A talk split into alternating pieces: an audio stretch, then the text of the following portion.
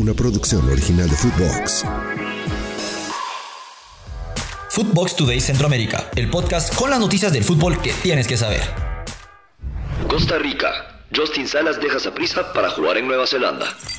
Justin Salas llega al Wellington Phoenix cedido por seis meses tras tener experiencia en el Deportivo Saprissa. El talentoso mediocampista emprenderá una nueva etapa lejos del Deportivo Saprissa al unirse al Wellington Phoenix de Nueva Zelanda. La primicia fue compartida por el periodista Kevin Jiménez e ESPN ha podido verificar la veracidad de la información confirmando que todos los detalles han sido formalizados quedando únicamente pendiente el anuncio oficial que se espera sea en breve.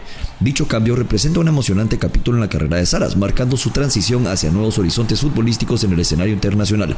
De acuerdo con la información obtenida por ESPN, el único aspecto pendiente de definir es la fecha exacta de que el jugador de 27 años se unió a Saprissa en el 2022, emprenderá su viaje hacia las tierras oceánicas. Antes de continuar con nuestras notas, los invito a que vayan y le den seguir a Footbox Today Centroamérica. Escríbanos qué les pareció este episodio y nos califiquen con 5 estrellas. El Salvador. Karevich aclara sobre Leo Mengíbar.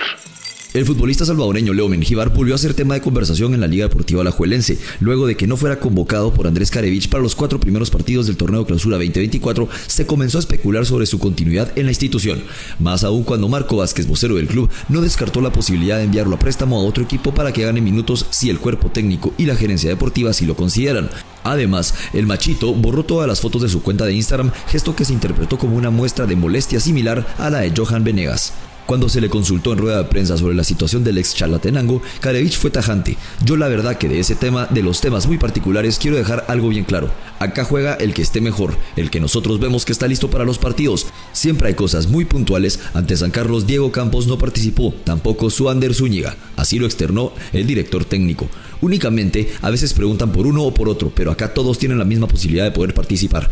Nosotros buscamos siempre las alternativas de los mejores, los que nosotros vemos que son los indicados y están trabajando duro. Vemos quiénes son la mejor opción para el 11 y luego 7 que van al banco. Así se toman las decisiones, concluyó el entrenador. Hacemos una breve pausa y los invito a que escuchen nuestros otros podcasts de Nación Fútbol Centroamérica en todas nuestras plataformas de audio.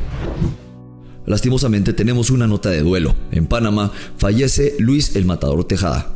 Panamá está de luto, Centroamérica está de luto, todo el fútbol está de luto luego que este domingo se conociera el fallecimiento de Luis Tejada, más conocido como el matador y que el goleador histórico de los canaleros, pero también será recordado como uno de los mejores romperredes de la CONCACAF. Sin duda alguna, esta es una noticia inesperada que nadie quiere dar, pero que servirá para recordar a uno de los mejores futbolistas centroamericanos de los últimos tiempos que dentro del campo se convirtió en sinónimo de gol, en los camerinos como un líder y fuera como una gran persona, según comentan sus allegados.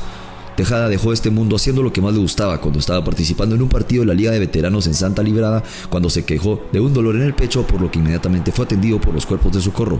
Al no lograr una reacción positiva, fue llevado al hospital en una ambulancia. Durante el camino lo estaban reanimando y al llegar al destino fue atendido para intentar devolverle a la vida, pero ya no fue posible.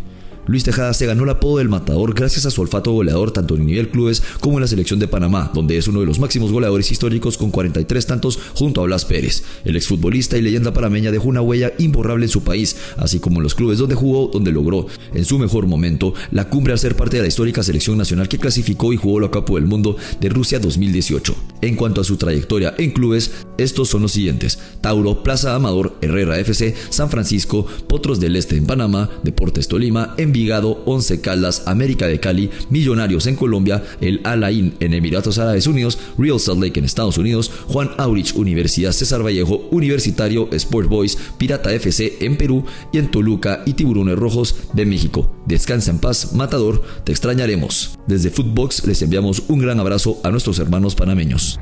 Por último, estos son los resultados más relevantes del fin de semana. En la Liga EA Sports Española, Fútbol Club Barcelona 3, Villarreal 5, Real Madrid 2, Las Palmas 1. Hasta aquí llegamos con la información por hoy. Soy Andy Cruz Batres y volvemos mañana con más aquí en Footbox Today Centroamérica. Footbox Today Centroamérica. Una producción original de Footbox.